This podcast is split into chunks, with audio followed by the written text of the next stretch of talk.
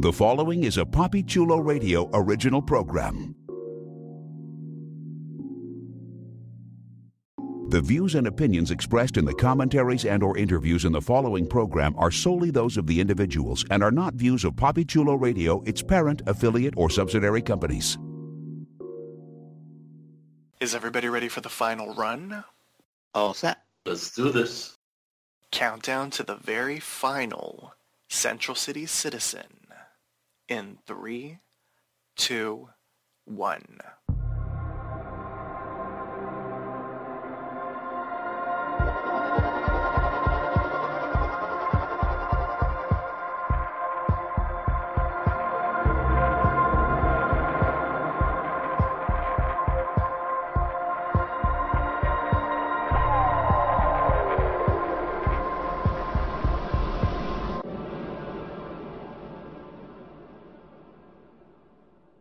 Welcome to the final episode of the Central City Citizen, a PapiChuloRadio.com original series.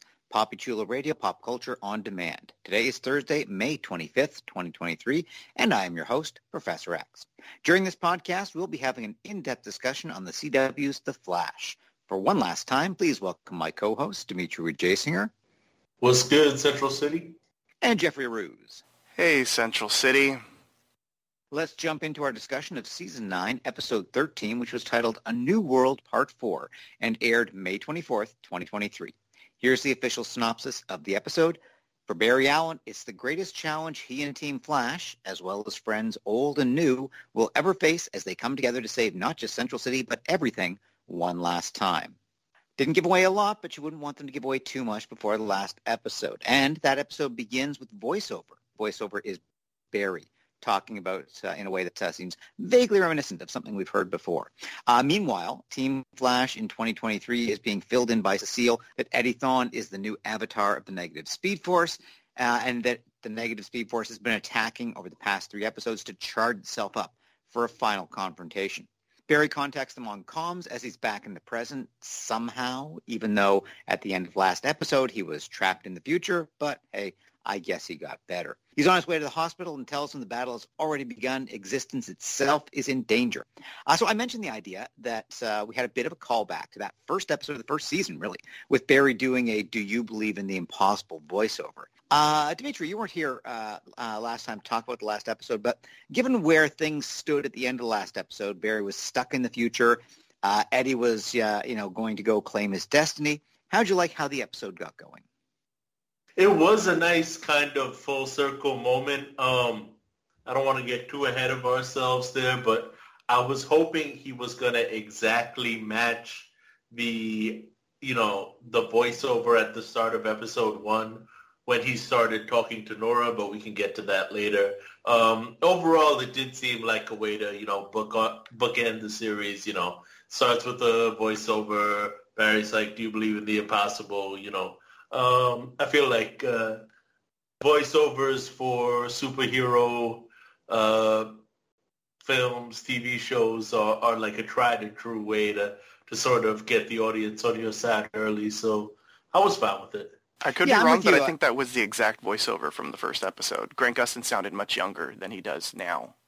Uh, no, because I did read something where he was talking about recording it. Oh, okay. Uh, we get a montage with Zoom and Godspeed being drawn in from wherever they were after their deaths in previous season uh, to the negative Speed Force manifestation of the West House. They have no idea why they're there. Reverse Flash is also there, Eobard Thawne with Harrison Wells' face, and he tells them they're in the negative Speed Force. Savitar also shows up. Then Eddie explains that he's the one who brought them there. He points out that they all died in their attempts to defeat the Flash. None of them were powerful enough or fast enough to pull it off, but together, combined, they can do it. Eddie then accepts and embraces the blue crystal and becomes cobalt blue and offers the others enough speed to kill the Flash. So all our baddies are here, and it looks like it's once again going to be a speedster fest. Jeff, how'd you like the reintroduction of these various nemesis from seasons gone by? I enjoyed it, actually. It was nice to see them. Like, I, I didn't mind it just because it's the series finale.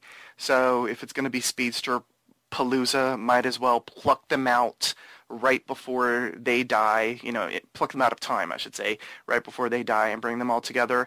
I believe this is the scene in which Grant Gustin has famously said in interviews that he had caught COVID and he was going to do a scene with Teddy Sears as Zoom. I think we were going to see the the um fragment Barry, the sort of like demented looking Barry that becomes Savitar. I think we were going to see him in his human form in this scene, but because you know he caught COVID and he couldn't do the scene, uh, they did the whole CGI Savitar at that moment. Oh, an interesting idea. Yeah because that's the only thing that made sense uh, as far as a Barry Allen character with Teddy Sears um, outside of like the big uh, group fight, and, and I don't even think Teddy Sears was that there for that. You know what I'm saying? Because he had the the mask on and that sort of thing.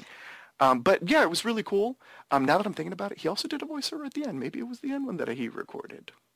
Oh, could very well have been worth listening to. I would be surprised though. I would think that you know the whole point of it would be to you know, use the same one at the beginning and the end, but just the realization, which we're not going to talk about because yes. we're not Dimitri, uh, about uh, what he was actually doing. At the hospital, Barry returns and Iris is happy to see him.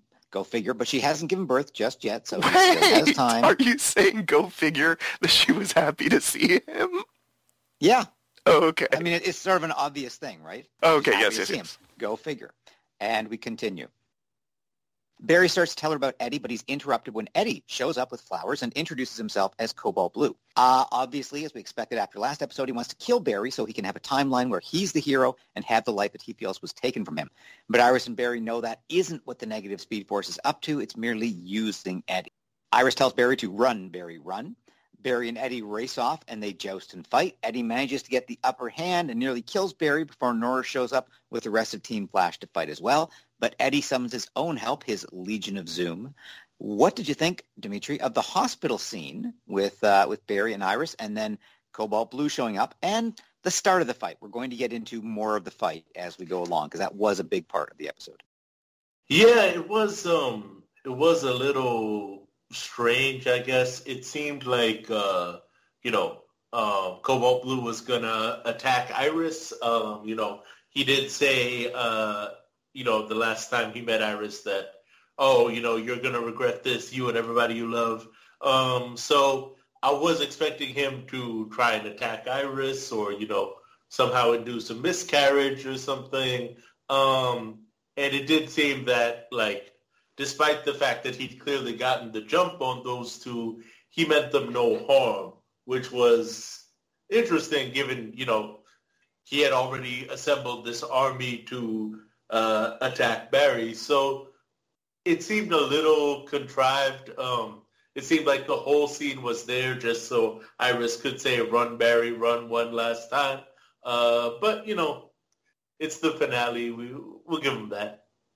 I honestly thought when she said, I've got three words, Barry, I thought she was going to say kick his ass. I honestly was not thinking run, Barry, run. Um, but I liked it. I thought Rick Cosnett played uh, the, the, character very well, showing up with roses, you know, sort of looking around for a place to put them in water and, and putting them in the drinking water because he couldn't find anything else, and then playing with the stuffed animal.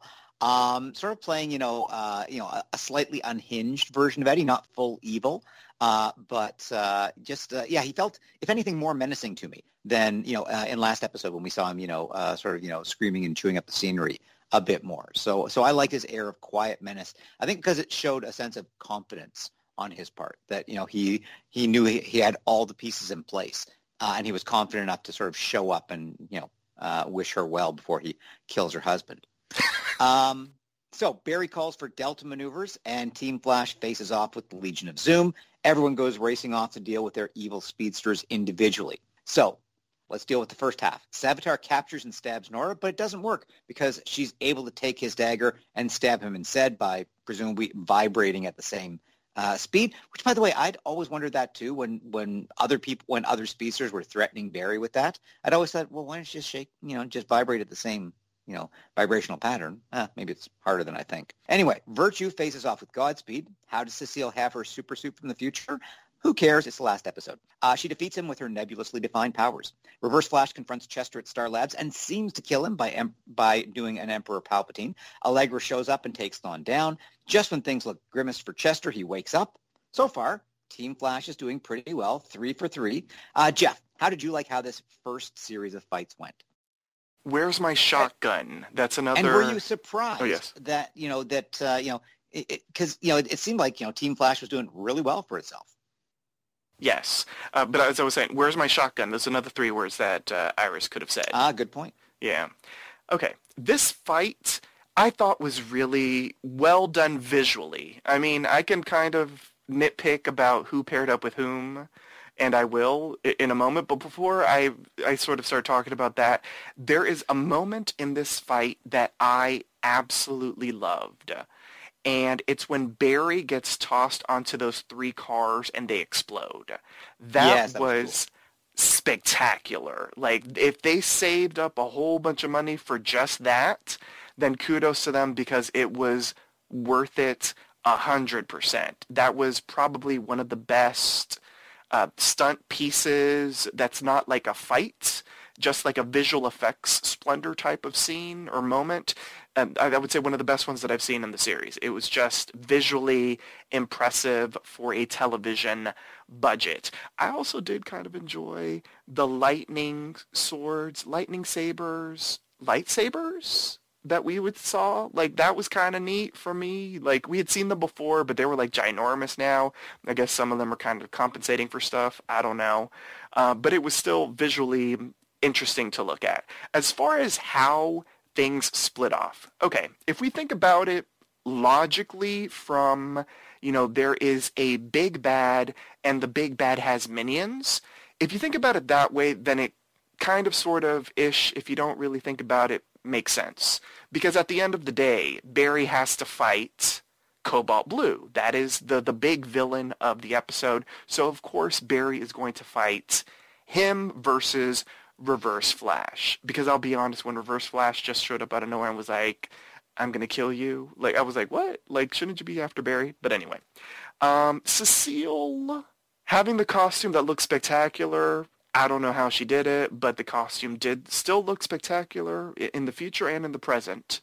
Um, listen, I'm going to say a word that y'all hated last season, so I'm just preparing you for it if in case you get triggered. They all leveled up big time in this episode. Like everybody was at max level.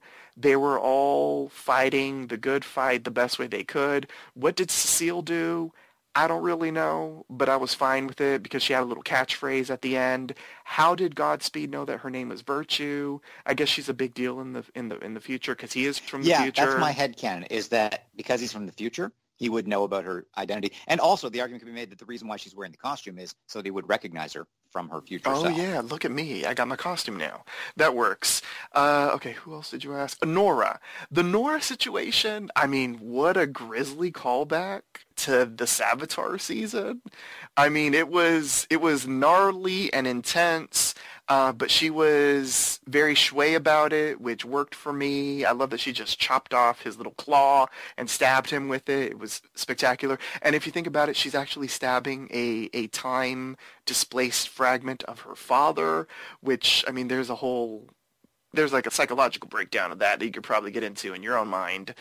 And um, Chester and Allegra getting the longest kiss in uh, Arrowverse history. I feel that was really interesting. I guess it was like a, I don't know what that like an action hero movie moment. I guess um, I don't know. Her leveling up was really good though. I will give them props for that. I mean, they saved the budget for her too because she, she in essence destroyed all of Star Labs.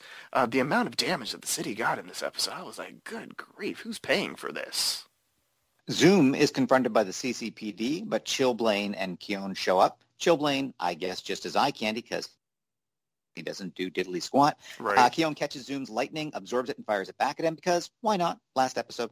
At Jitters, Eddie tries to take hostages, but Jay Garrick shows up to uh, to aid Barry, stealing Eddie's speed, a trick he learned from his Earth 90 doppelganger because, sure, last episode, who cares? Uh, Eddie then calls on Speed from the other fallen speedsters to repower himself, conveniently taking them off the board, and he disappears. Jay says that Eddie's going to the source of his speed where he will overload and kill himself just like Thawne did. So problem solved. I guess the final episode looks like it's going to wrap up pretty quickly uh, as uh, Thawne goes off to kill himself. Uh, Dimitri, what do you think about these two fights? the sort of Deus Machina. Um, sorry, I mispronounced that. Deus Ex Machina uh, version of of the way both fights ended. It was great to see Jay come back. Um, it, it felt like a little bit of a letdown that Cobalt Blue kills all his minions because, you know, it did seem like, while we have seen them all defeated, like, you know, maybe there's a way they could sort of, you know, come back for one last big battle or what have you. Um, but I guess they did kind of want to end the the whole series with more talk no jitsu to kind of emphasize what a good guy Barry is. So, you know, it was it was uh, interesting. Um, I almost wish uh, Barry had, you know, fought Cobalt Blue at the end because seemingly with him absorbing, you know, the powers of all his minions, he would be, you know, worlds faster than Barry, and you know, Barry would have to find some other way to uh, to take him down. Um, but uh, I wish there was more of a payoff for him devouring all his minions. Instead of just letting Eddie die and the whole cycle restarting with another avatar, Barry wants to save Eddie. Khione says she can get Barry into the negative speed force, but tells Barry he has to change Eddie's perspective to have any chance. Barry says he doesn't know how to make a better world, but she tells him that nature is about coexistence. Barry doesn't seem to be buying it, but Khione tells him to believe in the impossible. Hmm, where have we heard that before? Barry goes into the negative speed force and tells Eddie the connection to the speed force will kill him. Eddie doesn't believe him because, again, the negative speed force brought him back. Seems a pretty good deal to him. They fight, but Barry refuses to fight back. Eddie starts becoming the reverse flash due to the hatred and the influence of the negative speed force. But Barry tells Eddie that he has that he has to remain the avatar of the negative speed force, but fight the hate. They have to work together to create a better world. Eddie reminds us as the viewers that he was a hero all along because he tears the crystal out of his chest and smashes it. Eddie says they won't always see eye to eye, but to tell Iris that he's happy for her. I'm kicking myself for not saying this last episode because I wondered all along if the resolution was going to be that Eddie would reject the negative speed force and just use the power. But I thought that if something like that was going to happen, it would have happened last episode. So I didn't say it. I missed out on what would have been a fantastic prediction. But Jeff, Flash's series finale battle is Talk No Jitsu. I think we all assumed that was going to be the case, right? We didn't think that, you know, Barry was going to win everything just by running faster than the other guy this one last time. Yes, Brittany would be proud. Shout out to Brittany. I found this version of Talk No Jitsu to be a bit underwhelming. Just because it happened so fast. Faster than I am in trying to express myself in this. It just really did. Like, it was like, I am going to murder you. I have made you, you know, shoot blood onto the wall and I have broken the table and oh, you want us to coexist? Okay, we could do that. We're not always going to agree, but we'll shake hands and we'll talk about it. At the time, we will not agree. Like it just it, it was it was way too fast for me. It was way too fast. Like way too fast. How is he beating the shit out of you? I'm not going to fight you and now we're at peace. Like it just it was way too fast. Like I needed that conversation to just be a hair longer. If this was going to be the final Talk No Jitsu, this has to be the talkiest Talk No Jitsu that ever did Talk No Jits and Sue. Like it needed to be powerful. And for me, it was just it was a bit unbelievable. And I know we're supposed to be believing in the impossible in this episode. They mentioned it so many times. But I felt like it was just way too fast. If I had any sort of nitpick about this episode, it would be how this was resolved. Like, I don't care that uh, Cobalt Blue sucked up the life source of of everybody. Like, I don't care that he like dove deep into the negative speed force and was sucking up all that to become ever more powerful and that sort of thing this this talk no jitsu moment just seemed incredibly unbelievable because it just happened so fast. Like they didn't even give it like a like a cliffhanger between the commercials where Barry says something and then we're left to sort of like wonder is he going to accept and we have to sit through like five or six or seven commercials and then we see oh he actually processed all that during the commercials and decided yes. It, it just seemed way too fast for me. And I know this is a show about the fastest man alive, but it just seemed way too fast. No, I agree with you. I think, uh, and I think you've got a good idea there that if they had done a commercial break, because any amount of time and any amount of, you know, beating the hell out of Barry could have been happening during the commercial break. Um, I think I accepted it because it did feed into that thought that I had in the previous episode. Well, Eddie's a hero. So, you know, I can see him having the hero turn and uh, and repudiate. I don't disagree with that. Force. And, and also the fact is, you know, he he gets to you know be his own man with super speed. So you know, and you're alive again. So kind of a good deal all around for Eddie. Barry ends up back at the hospital just in time for Iris to give birth. Of course he did. Team Flash confirms the timelines are back to normal. Mark figures out that Chester is unscathed because he has Hawking radiation in his cells. Chester has black hole powers as a holdover from when he was merged with a black hole. He's the chunk thus giving Chester his comics accurate name. Uh, and somewhere, you know, comics, uh, comic nerds were going squee. Uh, and as Jeff pointed out, uh, which is something I'd never thought about before, is the reason that Allegra called Chuck, Chuck, was that just a little nod and a wink that, you know, Chester P. Runk in the comics uh, was the, uh, the sometimes villain, sometimes friend, Chunk. We'll have a moment to discuss that. Everyone heads to the hospital, including Nora, as they wait for the birth. Uh, Khione is approached by Harrison Wells, timeless Wells, a good version of Wells. It's getting confusing here. It got really confusing when I was trying to keep all the Noras straight that's going to come up. But he's there to tell her to ascend and become the protector of all things. She says she's sad about having to say goodbye to her family, but Timeless Wells tells her it's about carrying a piece of the ones you love whenever and wherever you go. Now, I knew Tom Cavanagh was coming back as Reverse Flash. I was surprised to see Timeless Wells show up, and I was happy because Tom Cavanagh spent as much time on the show as good, good, a good guy as a bad guy. So I thought it was kind of nice having him in this form. Plus, he got to hang out with the gang in the final scene. Um, Dimitri, the baby has not yet been born. Any thoughts on this scene? And the whole chunk reveal, if you and you can weigh in on, uh, you know, Jeff's idea that uh, Chuck and Chunk might have been a little, uh, you know, subtle reference. Yeah, I I actually did not recognize the the reference. I was unfamiliar with the character until the way he kept saying it. I was like, oh, this has got to be a comic book reference, and so I looked into it after the fact. But um, you know, honestly, it was. I agree with you. It was nice to see, you know, good Wells, and in my opinion, my favorite of the, you know, good Wells on the show, I just it seems strange that he was kind of like, oh, it's time for you to ascend like this all-powerful Merlin type figure. You know, I kind of wish he would have just been there. Maybe Jesse Quick would have also been there. Maybe Wally would have been there. You know, just just to see Iris deliver Nora. Uh, I thought, you know, Khione could have been like, it's my time to ascend without that being his message, it, it just seems strange to me that he was the one to tell her that. Yeah, I think you're right. That Khione and Khione has obviously sensed that in the past. Again, I think the reason for doing this is just to give that fan service moment of, hey, it's Tom Cavanagh in in his good guy in one of his good guy forms.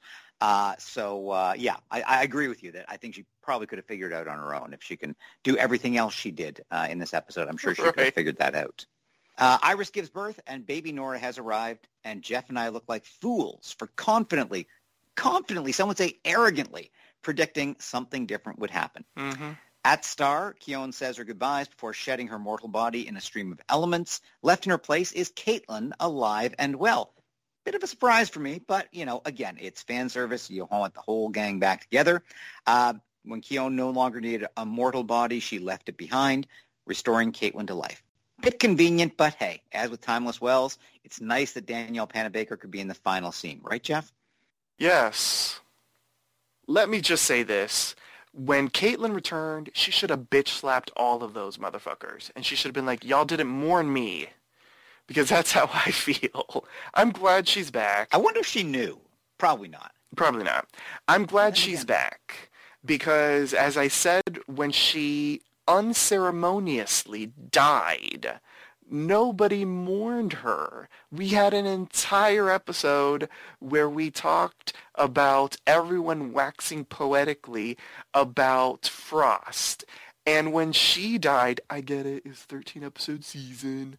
But when she died, like, it was like nothing. Like, not even, oh, you know, I miss my friend or nothing. Like it, it, was like now they're like, oh, we missed you and we're so glad. Like what?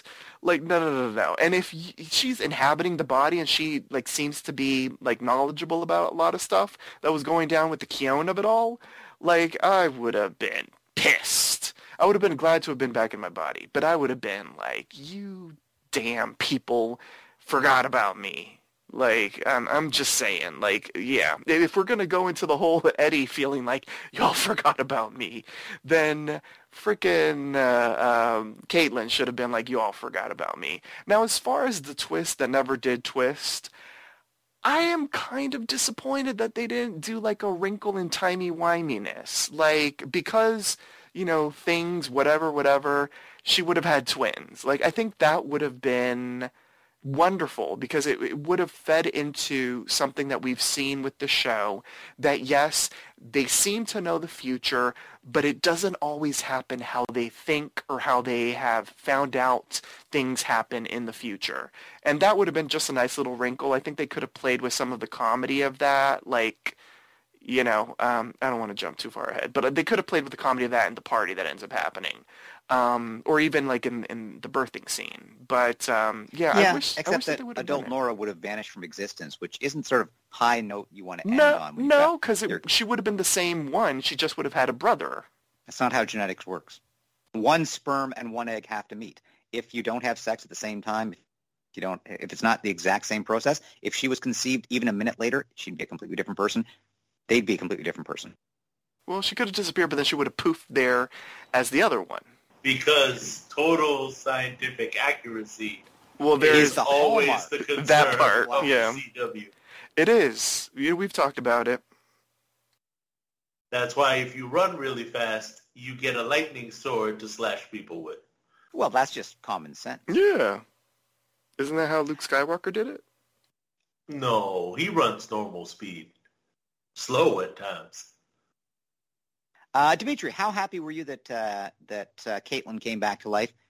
Not with uh, with any sense that uh, that Frost is in tow. I'm sure you were happy about that.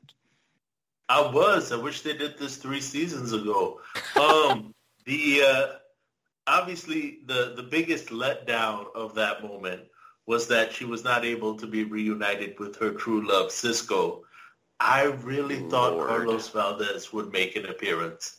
What one horrifying thought I had was that when we briefly thought Chester was going to die, it, I was like, oh, for the final battle, is Cisco going to come in and take over comms? Which would have been weird. Uh, would have been a, a weird sort of, oh, Chester is replaceable kind of moment. But for a second, I was scared that was what they were going to do. But I was sure we were going to see Cisco at some point, you know, just just for a, a scene, but uh, but sadly no. Um, which was a shame. It would have been nice to see. You know, we have Wells, we have you know um, Caitlin. Uh, you know, it would have been nice to see Cisco as well. Just you know, so Barry could get back to his like OG, you know, starting crew. Uh, but you know, I guess Carlos Valdes is busy. Maybe he has another project uh, he did. He was uh, shooting a, a musical for Hulu. Um, uh, gotcha. uh, and and yeah, I've seen an, an, interview with him in which he said, you know, it, it, it just didn't work out. Um, but that was an interesting point. Didn't weren't we told there was going to be like some astonishing mm-hmm. super secret reveal? that the paparazzis they haven't taken a picture of Danielle. Uh, I'm not Danielle. Uh, well, yeah, Danny Nicolet. She uh, was like, "Oh my God, it's so good." I'm like, "What the hell were you talking about?" Like, I'm I'm trying to think of like people that showed up that we would have been shocked by, and maybe she's referring to Caitlin. But she's a cast member. How would that be shocking that the paparazzi would not have snapped? They would have snapped photos of Danielle Panabaker on the sets. Like it, it was just, it was weird hype. that I did not understand. Yeah, just there was no. At I mean, you know, and and you know, but we talked at the beginning of the season, and I said, you know, I, I would really like to have seen, uh, you know, uh, Melissa Benoist uh, coming Mhm. back, uh, you know, for an episode, and and you know, you said, uh, you know, uh, Cisco, and and then I just went, well, yeah, obviously, to the point where it's like, well, it's so obvious Cisco's coming Yeah, back. I'm Why would still- we even discuss it? I'm But yeah, shocked. Yeah, just uh, and- and again, might have been, you know, uh, you know, uh, misleading of the press, but um, uh, anyway. so, Wait, can I uh, just? we I just want to give my just two cents. I'm still shocked because we had this whole conversation last week, Professor, and you brought up the Entertainment Weekly interview, and I was like, I feel like it's bullshit. Like it's just to cover up the surprise because you know you're not going to ruin the surprise a week before the finale. And I left this episode still genuinely gobsmacked that they were not able to do anything, especially because earlier this year, he was like, he being Carlos Valdez was like, oh, you know, it wouldn't feel right if I'm not there. And they didn't, I mean, he could have been over Zoom. I mean, well, Zoom, because there was Zoom in the episode. But he could have been over Zoom. He could have been over Skype. They could have done like a, a voice over thing, like on the telephone, like they did with Victor Garber a couple of episodes ago. I'm just genuinely shocked. No one's that busy. Like no one is that busy that you can't sit down somewhere with a green screen behind you and record something for like 90 seconds or less. Like I was just genuinely shocked that they could not find a way at all to bring him into it. And I'm not even the biggest Cisco fan. This is known on the podcast. I found his final episode underwhelming. He landed a blimp. Um, so, you know, but it would have been nice to have seen him there because he's an OG. And it's just genuinely shocking that, listen, we're on the outside looking in. We don't know what they tried to do. But from the outside looking in, it looks like no one really went above and beyond to, like, try to make it happen. But maybe they did, and it just didn't work out. I mean, the end of Supergirl even got Calista Flockhart back, and Right? She and she was clearly on so- green yeah. screen in California. but it didn't matter because she was there as part of the episode. Anyway, one week later, it's a party at Barry and Iris's home for little Nora, and adult Nora's also there. So is Timeless Wells. So is the whole gang. I'm not going to list everyone. Uh, Nora, adult Nora, tells her parents things will were will be uh, timey wiminess will be even crazier before Bart is born. So that's something for them to look forward to.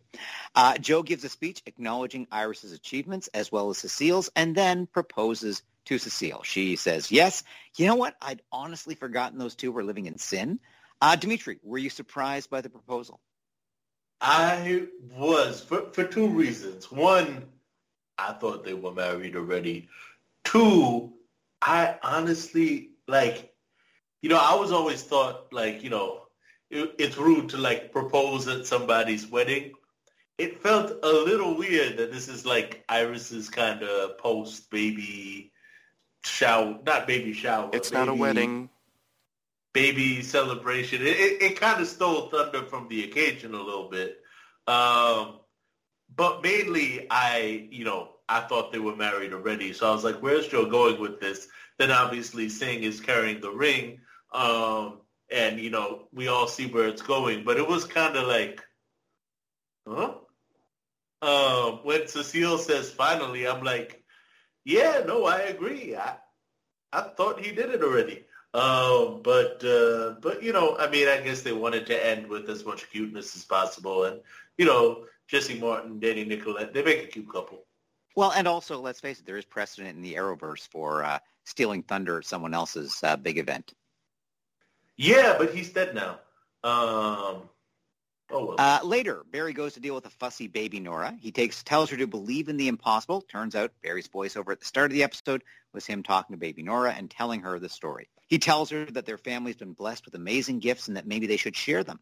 Uh, we see him casting out his lightning to gift superpowers to Avery Ho, Max Mercury, and Jesse Chambers, who are all speedsters in the comics, but who have never, to the best of my knowledge, been mentioned in this series. No reason was given as to why they were Ho chosen, was? how they were chosen, how their powers will be used. It was just thrown in. Again, fan service is like, this was mentioned in a comic. Happy now, fanboys? Barry then tells Nora that by sharing a piece of themselves, maybe they can create a better world where everyone coexists and nothing is impossible as long as we believe. Jeff, what did you think of the resolution? Thank you for paying attention to this television show that you moderate because we met Avery Ho last season. Did we? Yes, Bart has a crush on her. Really? I don't. Re- I didn't recognize her at all. Yes. So she's the only one that's recognizable. The other two were random people. Um, know, maybe it was because I, I, I was uh, so convinced I'd never seen the other two that I just uh, lumped her in with it. But no, I didn't recognize her at all. Yeah, we saw her last season. Yeah, a couple times. Uh, and there was that whole episode where Bart and Nora run into her, and, and I think she spills coffee. And okay, uh, all right. I actually enjoyed the end. Whether we want to call it the, the the voiceover we heard at the beginning was him speaking to Nora, whether it was just a callback to the very first episode, and then this at the end was also a callback to the very first episode. However you want to call it, I enjoy a callback. So I thoroughly enjoyed this uh, moment. It, it, was it really well done. The voiceover work was really good. Um, I much rather enjoyed this than what they are sort of like the fan theory was online about Barry sacrificing himself and being the lightning bolt. Uh, I like that he is spreading the lightning bolt. I don't really know how that works. Does that mean he has less power now because he has power to other people? I don't really know what that means, but it was kind of nice. And, and I'm also, let's be real, I mean, it was nice to see a diverse group of future speedsters out there. What does that mean? Does it mean Barry's going to train them? You know, this is stuff that we can sort of fanfic in our minds and do head canon about it.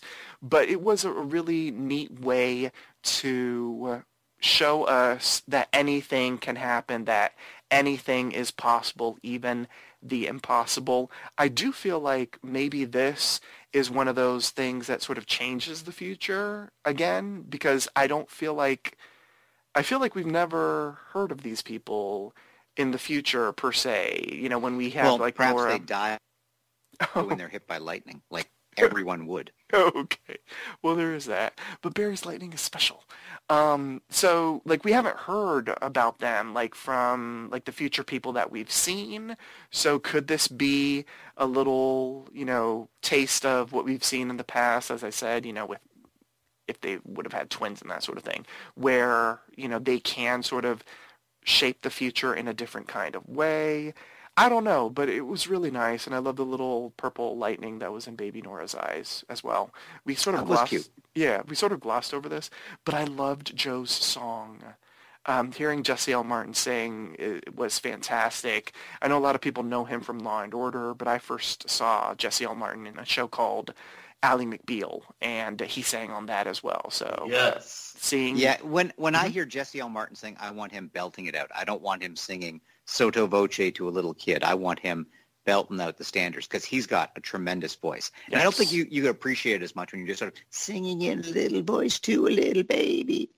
Uh, anyone can do that. Well, Jesse supposedly, um, the song that he sang was actually a song that he had written for one of the producer's children. Yes. Um, so just make that moment infinitely cuter as if it was not, you know, adorable enough already. I thought I'd throw that little factoid in. No, you're right. He um he actually he had tailored the song specifically to that child. And so what he did was he altered a couple of the words to make it make sense for the show and for clearly, you know, Joe singing it to his granddaughter. Uh, Dimitri, how'd you like the way things wrapped up? This is the end of the series the end of the episode, how'd you like it? I thought it was unnecessary fan service, although I did like the fact that we found out that the uh, uh, the opening was him talking to Nora. Well, so that's what I was saying. I wish that like his talk to Nora had exactly matched the opening because he deviates from it slightly, which makes it much more believable. But it would have been nice if it had sort of come full circle that way. Um, I I'm with you. I did not like the creation of new speedsters simply because, you know, it leaves us with more questions than resolution because it's like, does he still have powers? Has he given up his powers? What, you know, how did he choose these people? Um, you know, do they just suddenly have powers now or is he going to like train them somehow? It, I, I feel like, you know, he could have just, you know, lay down in bed next to Iris, you know, cradling Nora, and you know, we all would have been happy. I, I feel like the uh, the fan service was a little unnecessary there. Um, you know, maybe if there was talk of a of a you know follow up Flash series like Flash Generation Two or something like uh, then I could understand them sort of shoehorning it in. But I think you know it's been said all around that this is the end of the Arrowverse, so it seemed you know it, it just took up unnecessary time. I was terrified for like a good second as he was running out there to do whatever it is he was going to do, that he was going to pull a, you know, Buffy the Vampire Slayer and give everyone the power. And I just thought, because there is actually a comic book uh, series, uh, you know, in the Flash where that happens, where everyone in Central City gets Flash powers, and it's, you know, as you would guess, pandemonium. Um, so I guess I should just be happy that we only got the three.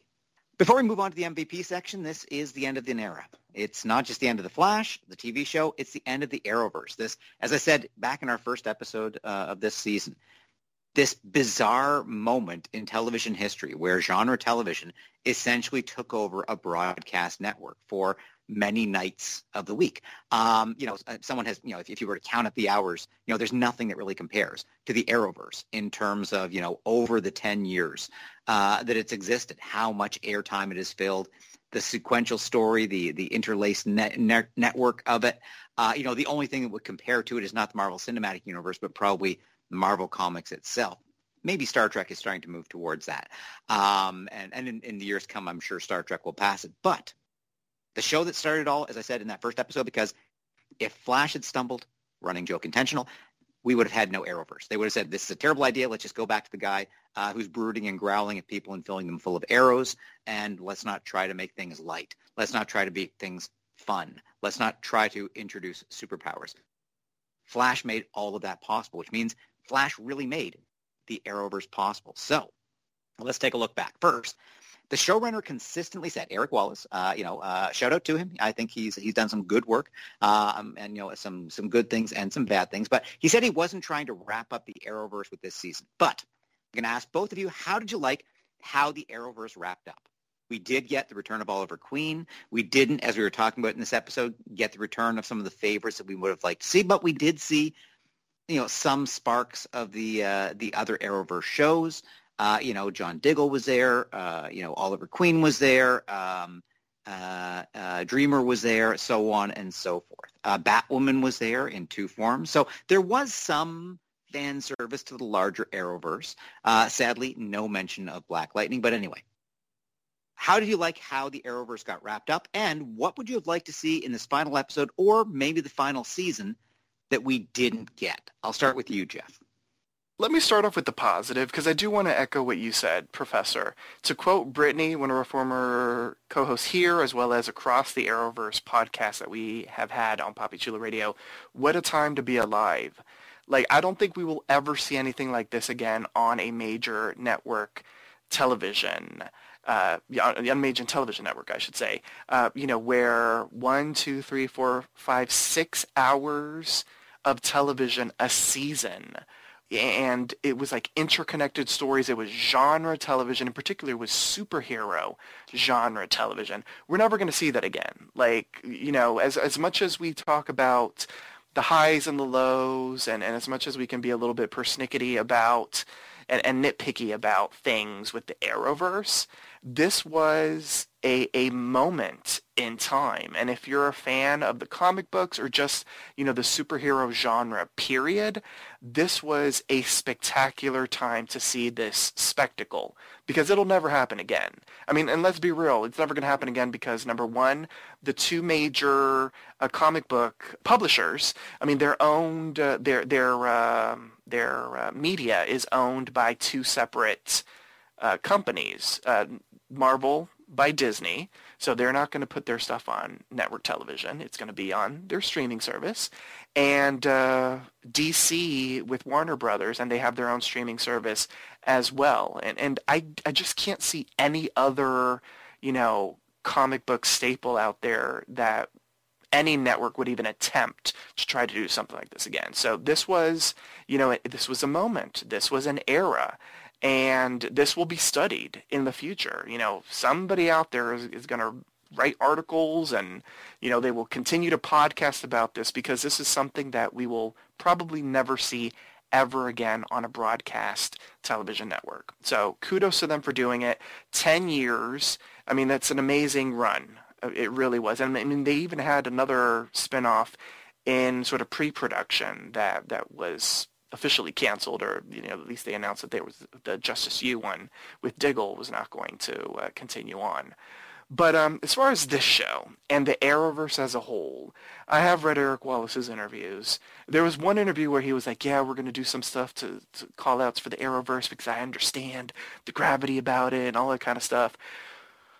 Okay, as far as this being the end of the Arrowverse, I think it was a miss for me like the standard bearer, the gold standard for an Arrowverse series ending for a final season, for me will always be Arrow.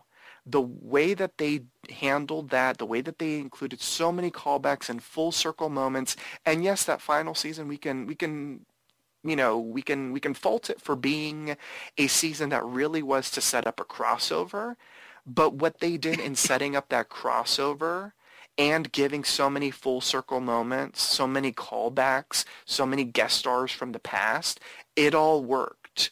I wish that they would have done something similar to that in this season, as opposed to saving that for the final four episodes.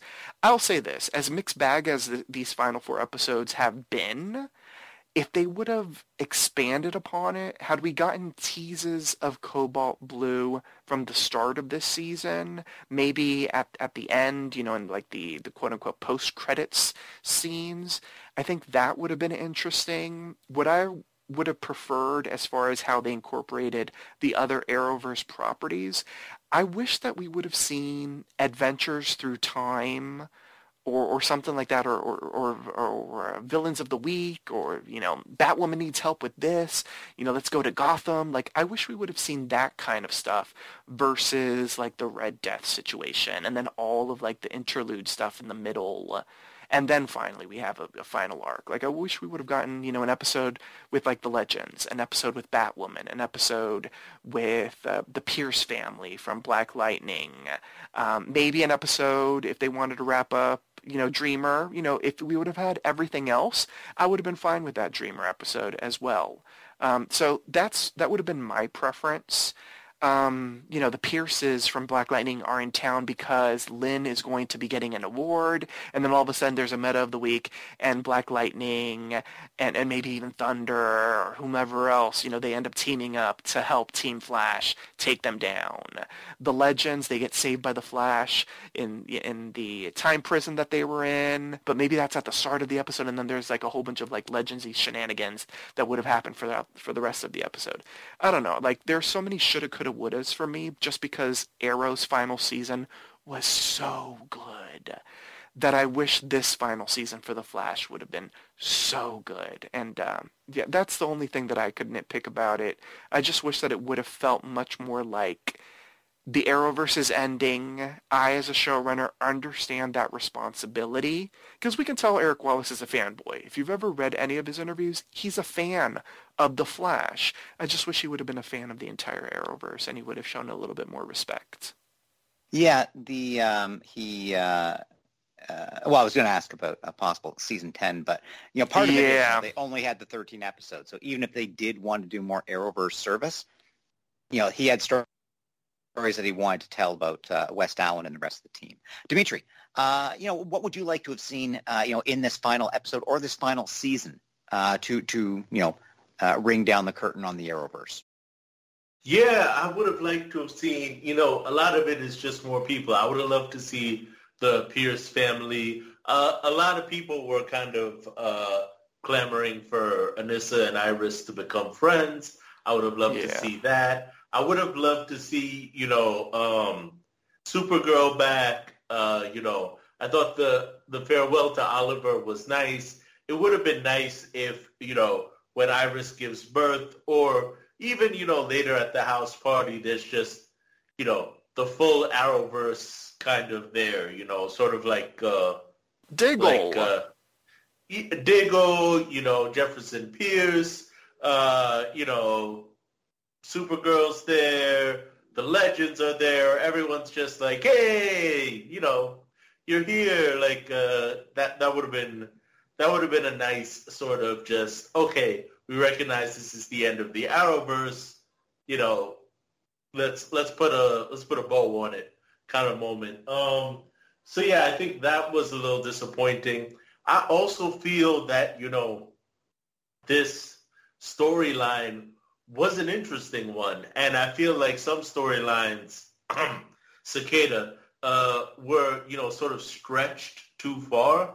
Uh, but uh, I felt like they could have had some really interesting conversations about you know Eddie being brought back to life, and then suddenly, understandably resentful of Barry, and you know um, Barry having to reckon with you know uh, maybe some feelings of, of guilt over Eddie's sacrifice or, you know, not knowing how to handle Eddie's resentment.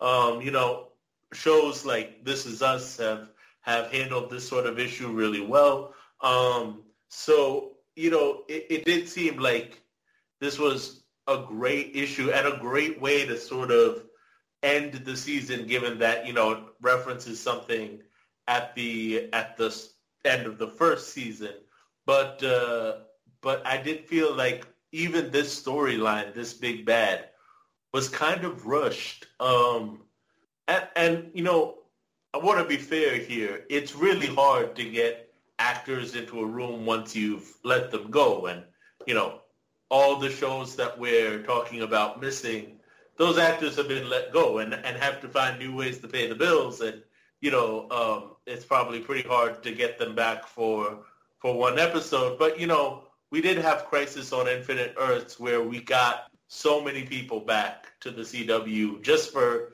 little tidbit appearances, right? I feel like a little more of an effort could have been made to get at least a few more people in the room um, so that we could say goodbye. It could even be like, hey, you know, we're we're getting a call on Zoom, and you know, all the actors just sort of uh, say hey really quickly, you know, on their TV or something. It, I just, it is definitely the end of an era. And throw as much shit as we want. We all enjoyed this era, as evidenced by the fact that we've been doing this podcast for so long now.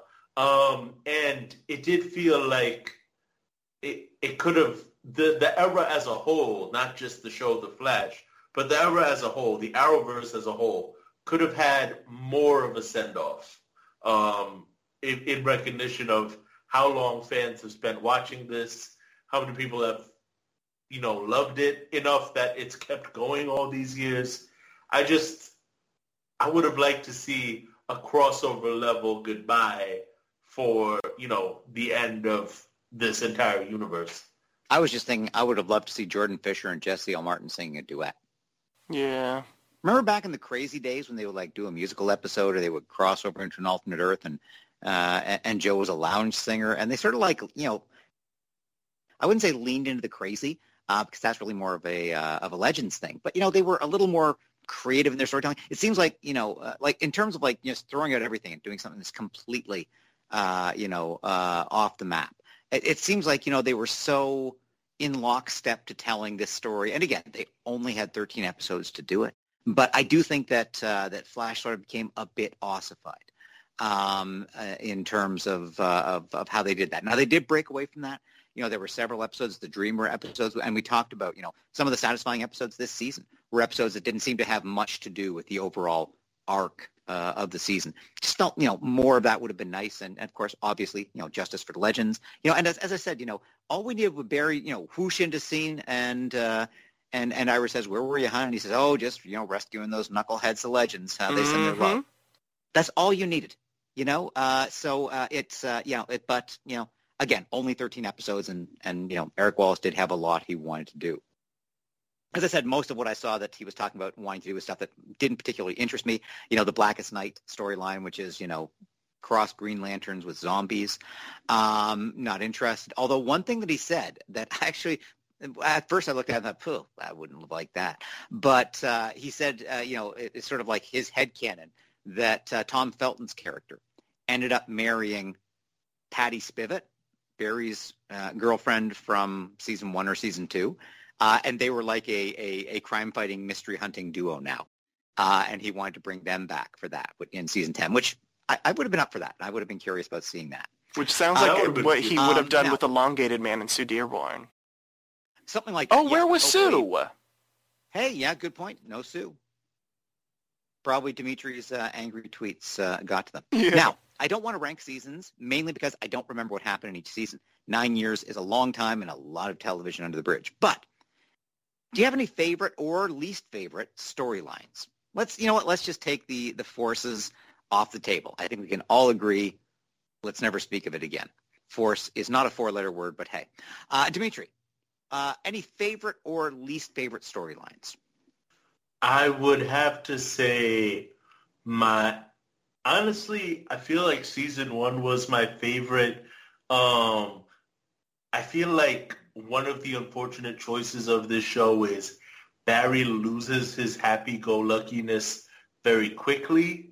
And it, it seemed like they were very eager to borrow, you know, the broodiness from Arrow um, and have Barry like weighed down by the guilt of his decisions and whatnot. Um, but you know, sort of like QT, derpy, funny Barry, who doesn't really know what he can do and is sort of figuring out as he goes and has to confront his childhood bully and stuff. That was a lot of fun. Um, and uh, and you know, Cisco was was you know a great sort of you know guide through that uh, through that transition for him. There was some tension that eventually transformed into friendship between him and Caitlin Snow. Um, and you know, season one, Wells Thawne. I don't think there was really a better villain, um, which is kind of why we keep seeing him, right? Like he was just peak from his introduction in episode one. He's just so menacing, so, you know, so two-faced uh, that I really think the show peaked early, like peaked at the start and, you know, stayed fun for a few seasons and then sort of got a little bit, you know, more and more out of this world. But, uh, you know, it had a great start for for a show that was kind of born out of Arrow they really threw the mold away, and it's kind of a shame that they brought the mold back seemingly uh, as the seasons went on. Yeah, I'm with you. I mean, I, I think you know, obviously, season one, you know, uh, for all the reasons that you know we talked about ad nauseum over nine years. You know, the the uh, the, the vibrancy, the the sense of enthusiasm and joy uh, that we got from that season that you know we didn't get. We got bursts of it and and little you know uh, nuggets of it from time to time. But no, just you know, um, reflecting what you said, um, you know, uh, when Harrison Wells first got up out of his wheelchair and all of us watching went, oh my God, he's the bad guy. Um, I thought that was just a great reveal. And, you know, classic, letting the audience see it, but the characters don't know.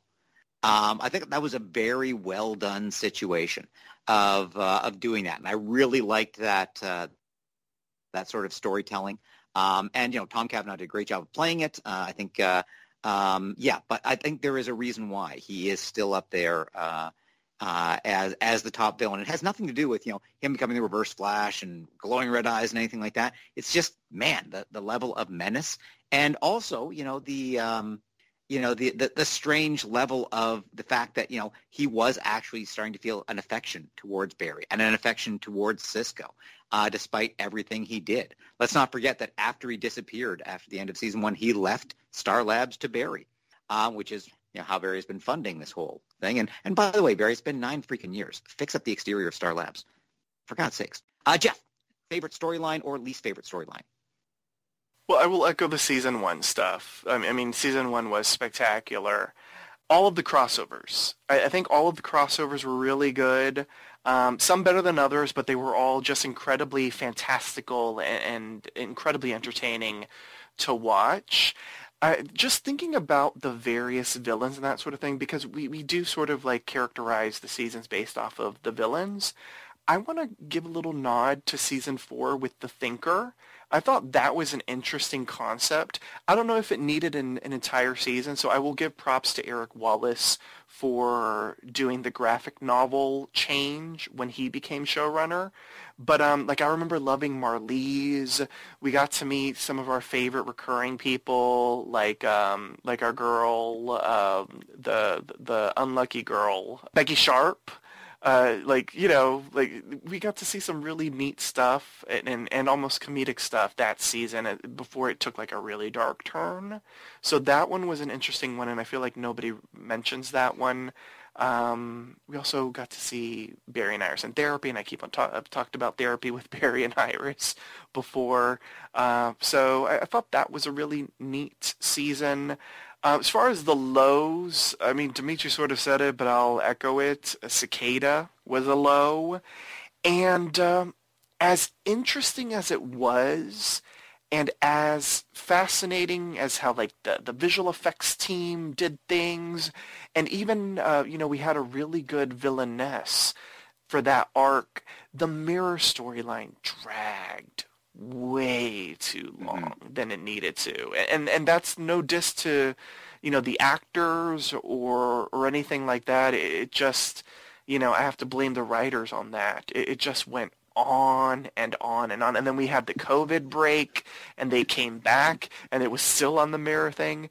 If there's any negative that I'll give to Eric Wallace, um, I'll just sort of say this as, as the, the stinger for, for this moment of mine, is uh, the fact that he seems to be the type of person, when he has an idea and he writes a story, he likes to see it through. Um, and, and we saw that with the mirror storyline because he could have tried to wrap that up in one episode, you know, because there was that long ass hiatus. He could have done it, but he, it took him like three episodes to wrap it up. And he had all these ideas for like two seasons that he had to cram into one season. Had he just like started off, you know, clean slate and maybe incorporated some of that stuff, but done something different, we might have had a better, more cohesive final season. Okay, it's time for the last ever MVP pick. Most valuable player, state which character impressed you throughout the episode and why. Once a character's been chosen, they cannot be selected again, so choose wisely. Dimitri, you couldn't be here to choose last week, so I'll let you choose this week. Who was your MVP of this final episode of The Flash? And just to clarify, this is for the episode, right? For the episode, the, yeah. Yeah. Gotta give it to Cobalt Blue. Um, you know, I think part of what made season one great was this, you know, uh, what's the word? Not love interest, but, you know, competitive love interest. Like this rival, uh, Barry's rival for, for Iris's heart, um, who was hard to hate. He was, you know, a genuinely good guy. You could genuinely see why Iris liked him. Um, and, you know, uh, it's just sort of an unfortunate situation. Uh, and obviously, he and he and Barry have their conflicts, but but generally, um, it's uh, it's uh, you know, this was a memorable character, um, which is why I think they were interested in bringing him back as as seasons went on. Um, and I do think uh, Rick Cosnett struck a great balance between a nod to that, you know, white knight character and, you know, him slowly becoming more and more unhinged. And that was fun to see. That's why, you know, the whole time, uh, you know, for, for the past two episodes, I was thinking, I could have watched more of you. I could have watched less of Cicada. I agree with Jeff. I could have watched less of the Mirrorverse. I could have watched more of this version of Cobalt Blue. But, uh, but either way, um, for the brief time that we had him. I think uh, Rick did an amazing job. Jeff, who is your MVP? My MVP is going to go to Joe because unlike the professor, I like the song, and also yeah, I was going to give it to him anyway. I mean, oh, okay, all right. Um, because unlike some people I could name, he came back for the series finale. Oh, that is true. Ooh, Carlos Valdes, Cisco, they coming for you. But yeah, Joe, I loved the song. I loved the tender moment that he had with Iris. Um, I've missed that. I mean, unfortunately, he was out, you know, filming another television show. So what can you do? I mean, he's got to make some money. And um, yeah, it, it, it, it's just, it was unfortunate because he had such a huge presence uh, over the series' run, over those eight seasons that he was a series regular, that he was incredibly missed this season. But the times that we got him, they were just fantastic. And, and it just reminded me of why I just adore the Joe character, but the singing, the moment with Iris, and then the proposal. I like I remember earlier this season, at some point many episodes ago, I asked, you know, are they married? Are they not married? And both of you were like, yes, they're married. And I was like, I don't think they're married. And then we got the answer in this episode, or at least we got the reminder. No, they're not married. And, you know, Dimitri might not have liked it, uh, at least, you know, didn't like that. He feels that thunder was being stolen. But, you know, Bear's got lightning. Who cares? Knock on wood. But but he did it, and it was a cute little moment. And even Cecile dropping the pillow, like it was adorable, and it was another great moment for Joe. So uh, I'm gonna give it to Joe. Uh, I'm going to give it to XS. I've always been more fond of uh, of Jessica than I think uh, you guys are. I know than than uh, than Dimitri often is. I think she's been great. she's been less derpy uh, than she was when she was first introduced. Uh, we also haven't gotten nearly as much of her as we got in the past. So I think in small doses she was quite good. I think the fact that she's obviously heard tales about how Savitar tried to kill her mom, and so she was prepared for that and was able to turn it around on him. And as Jeff points out, on some Freudian level, she was killing a version of her dad. So. Mm, you know, congratulations on therapy. Um, but you know, obviously, you know, she, she was she was she was great. The fact that she did stick around for her own birth, even if it would have you know problems with the timeline. The fact that she brought her own merch. So basically, baby Nora is wearing her own merch from the future, which is a baller move. Uh, also, this just occurs to me that uh, that the onesie she brought back was an XS, extra small. But thank God this is coming to an end. I can't believe I did that. Anyway, so yes, I'm giving it for the one last time to Jessica Parker Kennedy, who I've always uh, you know found charming. And come on, let's face it, she's Canadian. Now, how would you rate the episode on a scale of one to ten lightning bolts? Just the episode, not the season. Point system is allowed. If you found the episode exceptional, deserving of more than a 10, you may archive the episode in the Flash Museum. Jeff, how would you rate the episode? I'm to get grief, but you know what? I don't care. This was not the best episode. It was you know, I would say as a season finale, it was good. As a series finale, it was decent. As the end of the Arrowverse, it was lacking.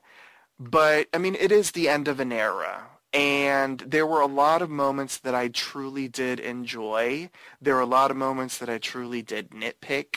There were a lot of questionable decisions and moments in which my mind was like, I don't know how this is possible but I got to give props to the actors. Like, I enjoy these characters, and I feel like everybody was in it to win it. So for historical reasons, I will archive this. In reality, it's probably like an eight and a half, but I'm going to go on record by archiving it. Uh, Dimitri, Will you stand up against uh, the peer pressure from Jeff, arguing that we should grade this one differently just because it happens to be the last episode? no, I didn't say all that, but I'm glad you interpreted that way. I I I kind of so I agree and disagree. I agree that it should be archived just because you know it's it's the end of an era. If it wasn't the end of an era, I wouldn't give it an eight. I'd give it a seven. Um, just because I do think, you know, if if we're going to rate it in the context of being the ending of the universe, I think we should also, you know, count the the disappointments that we have about it being the end of the universe, and so so many characters missing. Um, you know, the the weird, you know, speedsters shoehorned in at the end. Uh, you know, that I think takes some points off for me. Uh, so I think as an episode, I'd give it a seven. Um, but as the ending, you know, um, it, it, belongs in the archive. What can I say? I love that I've set a trend. I'm a trendsetter. Well, the trend ends now. This does not belong in, you know, don't archive it just because it happened to fall in a certain part. You know, archive it if it was well written, it really wasn't. Uh, the acting was perfectly fine, but uh, yeah, this fell down trying to accomplish too much, too much hand waving, uh, too much. You know, it was senioritis. You know, basically, you know, uh, we're getting out of school. It doesn't really matter if we, uh, if, you know, uh, we're just just finishing this up because you know there's there's going to be no accountability for that. We're never going to have to explain this in a future episode. There was so much hand waving stuff uh, going on in the episode, and I get it. You're, you're rushing uh, to to get to the end. There was stuff that I liked.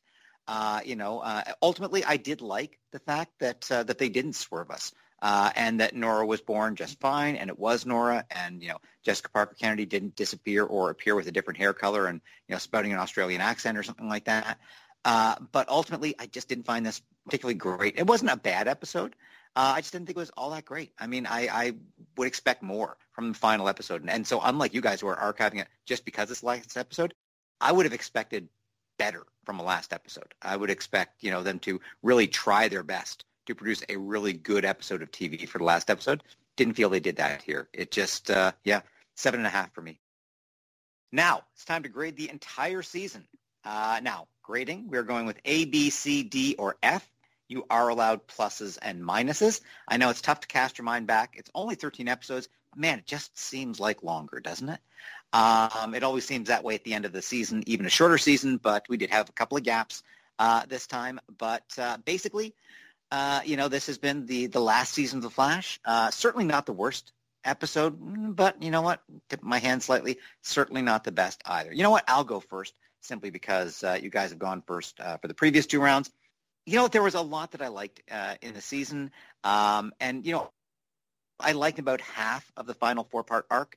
Uh, you know, it's just it did kind of it you know failed to stick the landing as far as I'm concerned. But still, a lot of stuff that I enjoyed. Uh, you know, some some great returns uh, that uh, you know seeing old faces.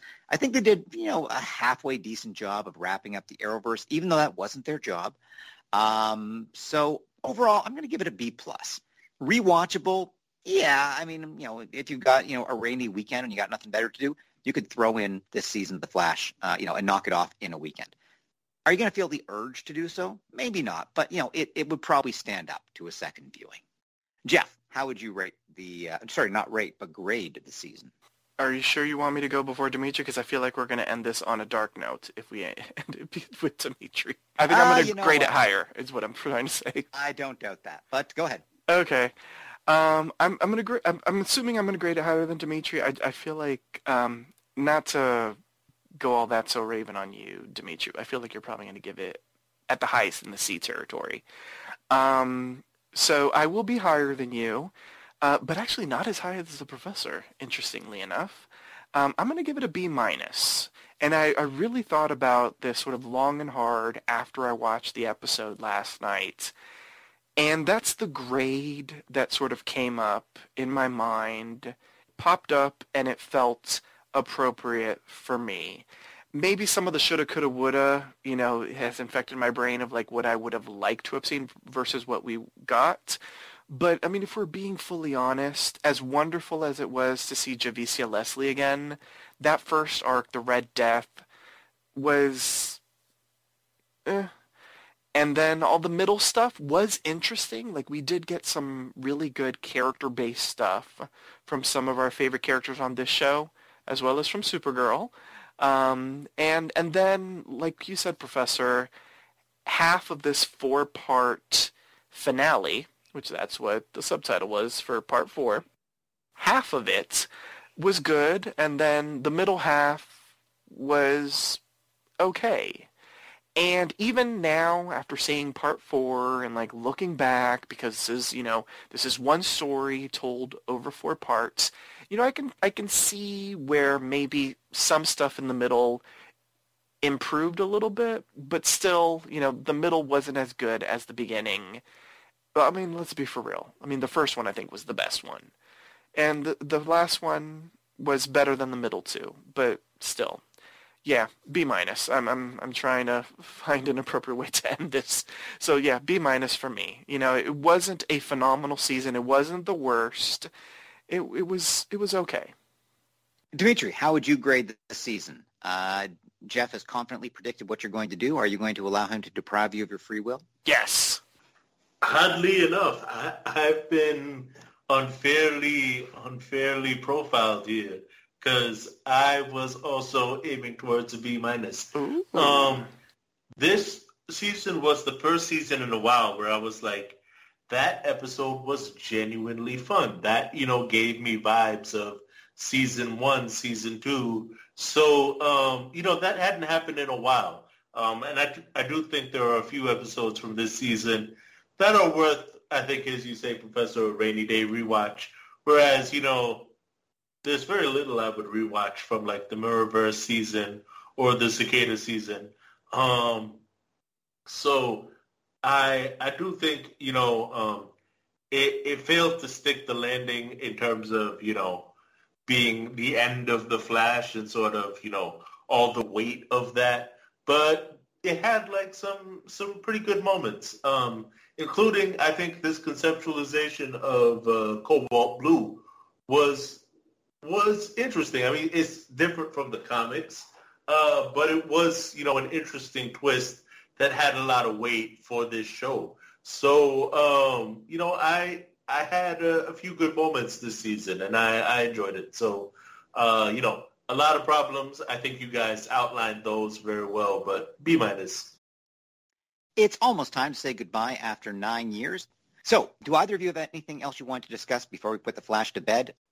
Final thoughts. I mean, whew, this really is the end of an era. And, you know, I got to give props to this show because however much hate we throw at it sometimes, you know, this has been on for nine years, 10 years actually, given the, given the COVID break. The Arrowverse is, you know, even older than that. Keeping something on air this long, you know, took a lot of hard work from a from a lot of talented people, and you know, props to everybody who was involved in this show, uh, whether we whether we liked, you know, some of the storylines or not, whether we liked some of the characters or not, you know, it took a village to bring this to fruition. I'm going to give a special shout out to Candice Patton. I think, you know, um, her casting made a lot of waves uh, angered a lot of racist fanboys in terms of, you know, Iris West being reimagined as a black woman. But uh, but I think, you know, she, she rose above all that with grace. And, you know, given the amount of vitriol that was thrown her way, which is absolutely horrible, um, being there from episode one, season one, all the way to the series finale took guts and took dedication. And we're seeing, you know, that ripple effect beyond the show now, where even the Flash movie is going to have Iris West being played by a black woman. So, you know, this, you know, this fun little show that, you know, we've been watching, you know, weeknights for a while, some, some big things were tackled here. And, you know, it was, it was fun to watch. It was fun to interact with. Uh, and, uh, and I'm glad, you know, it was a, was a part of my life. Uh, I think, uh, you know, um, it's uh, it's been uh, it's been fun to watch. It's been fun to interact with all the other fans, whether through the the podcast or, or Twitter. Um, and uh, and I'm glad we you know some sort of community emerged from uh, from everything everything that was sort of thrown our way. Um, Jeff, what about you? Well, I want to say first off, just to echo what you're saying, I want to say thank you to the CW Thank you to the Flash actors, to the writers, B- yeah. BTS, yeah. Everyone involved with this series. And in essence, I also want to extend that thank you to the greater Arrowverse, to the Arrowverse actors, writers, directors, mm-hmm. BTS, VFX people, costuming, et cetera, et cetera, et cetera.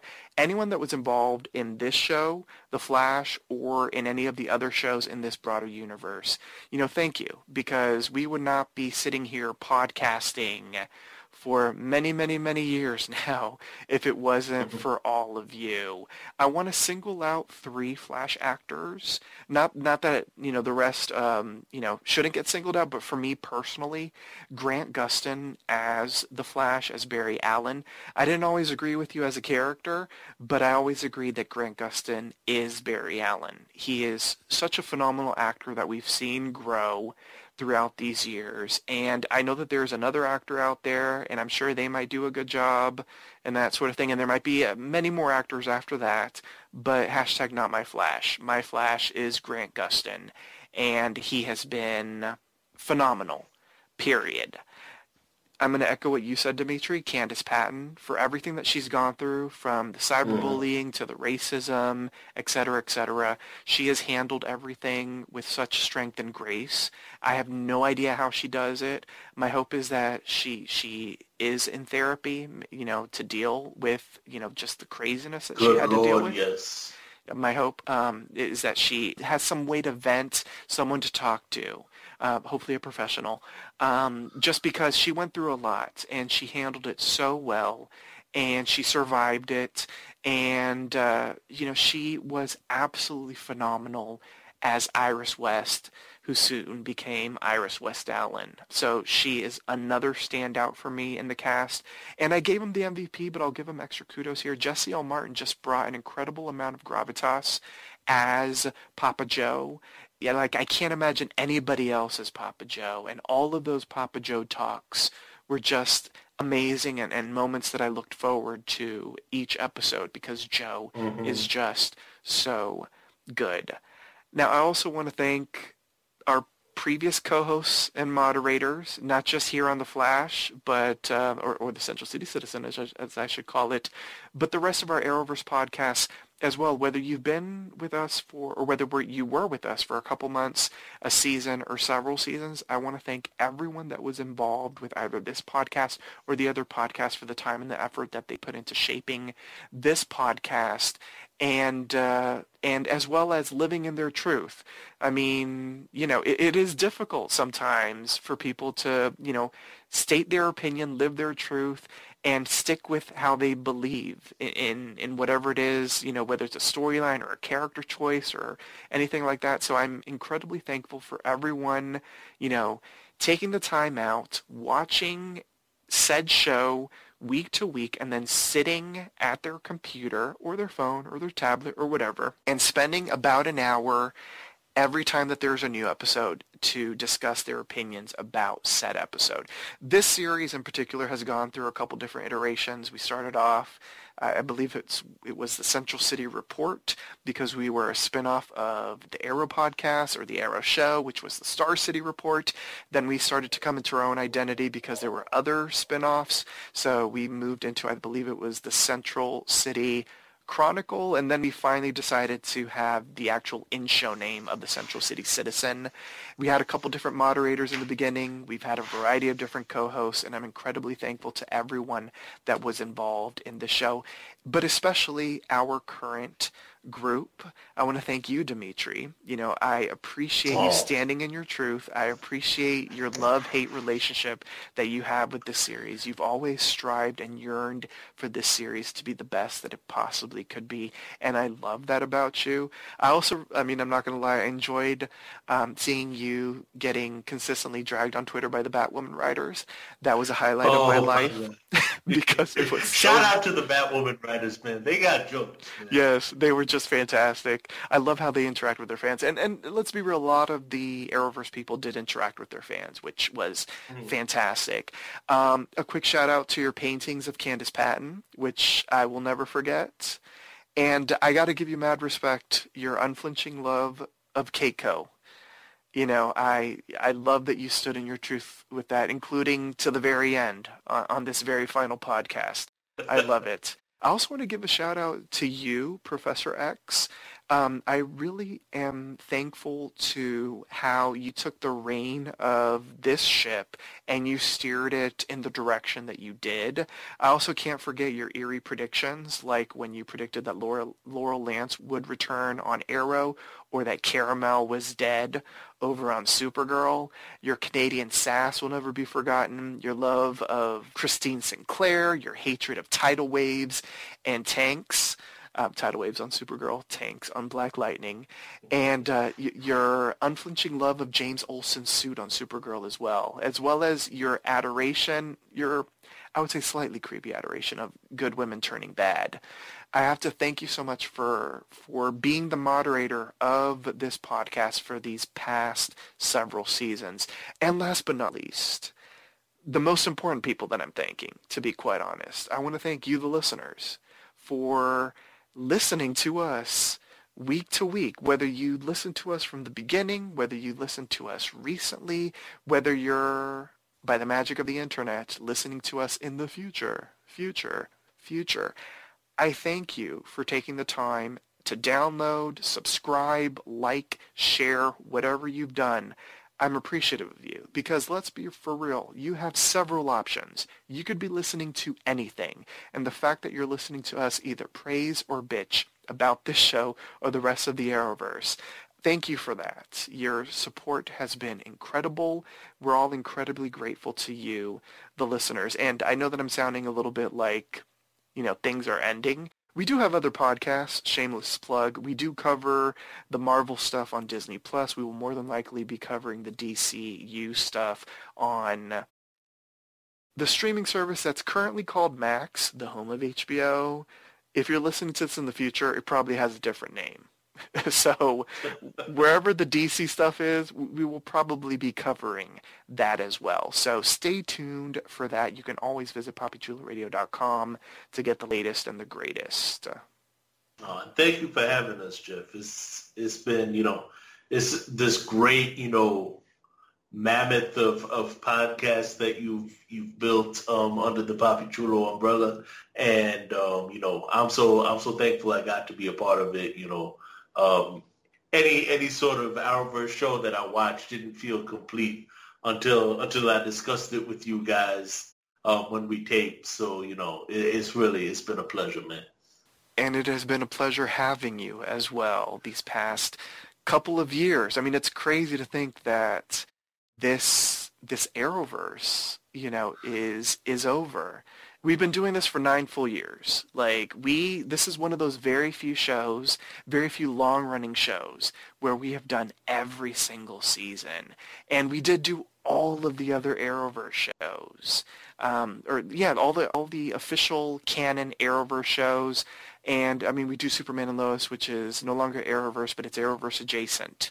So uh, the fact that all of them have ended, the Superman and Lois situation is still up in the air, but this series, The Flash, officially ends the Arrowverse. So it is it's a huge hole that, you know, is now that has been made, I should say. It's a huge hole that's been made in our podcasting network and schedule. So it's crazy to think how long we have been in total as a podcast been covering this series. So it's incredibly daunting. But, um, you know, just to go back to how both of us sort of started saying our farewells, thank you to everybody involved with uh, The Flash as well as the other shows. Uh, I'll, I'll, name them, might as well. It's the last podcast. Um, it was Arrow. It was Legends of Tomorrow. It was Supergirl. It was Black Lightning. Uh, it was Batwoman. Uh, a little bit Superman and Lois for a moment. You know, thank you to everyone involved because, you know, once again, we would have had nothing to talk about. You know, we would not have been chatting about these series for all these years if it wasn't for the creatives behind it. For sure, for sure. Um, and like you said, there may never be an era like this in, you know, broadcast television again. Um, you know, I'm interested to see what comes out on streaming. I do think there are going to be some amazing offerings there, but this was a unique moment in, in television history. Um, one that I think caught a lot of people by surprise um, because it hadn't happened before, and uh, I don't think will happen on this scale again. But I'm glad, uh, you know, I'm glad we we got to see it and got to got to be entertained by it got to be frustrated by it at times, but you know, that's all part of the journey. I agree. So I guess, you know, one final toast to the Arrowverse. Farewell. Farewell, Central City. Um, I hope for great things for, you know, all the cast, crew, everybody involved. Um, you know, and, and I'm looking forward to seeing uh, what's next for all of them in the pipeline. I co-sign that as well. On behalf of Jeff and Dimitri, uh, I would like to thank everyone for joining us these past 13 episodes and these past nine seasons. Here's our announcer one last time to remind you on how you can interact with us. Follow Papi Chulo Radio on social media. We are on Facebook, Instagram, Twitter, at Papi Chulo Radio. Do you have any questions, suggestions, comments, or concerns? Email us via contact at PapiChuloRadio.com. Are you interested in joining the Papi Chulo Radio team as an on-air personality? Email talent at PapiChuloRadio.com. Binge listen to your favorite Papi Chulo Radio programs by visiting PapiChuloRadio.com slash archives. You can also download tonight's broadcast and the rest of the series through Apple Podcasts and Google Play. Just search for The Central City Citizen and subscribe. Thanks, announcer. My co-host for the final time. Please wish the listeners a good night. Jeff? For the final time, good night Central City, good night listeners, and remember to believe in the impossible. Dimitri? Good night, listeners. Thank you to uh, to everyone who's uh, you know listened to the podcast. Thank you to Jeff for you know having me on, um, and the professor.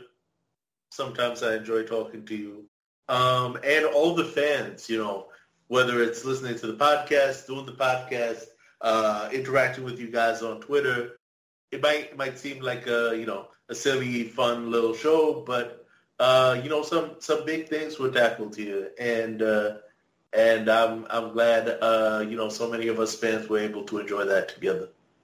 Thanks for tuning in. From all of us here at the Central City Citizen, we wish you a final good night.